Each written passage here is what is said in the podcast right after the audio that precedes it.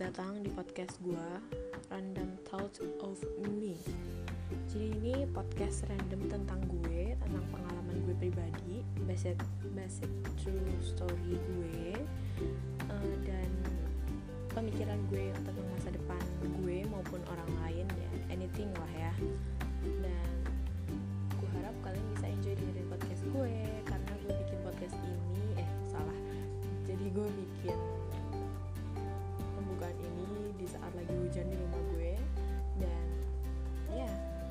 beneran banget so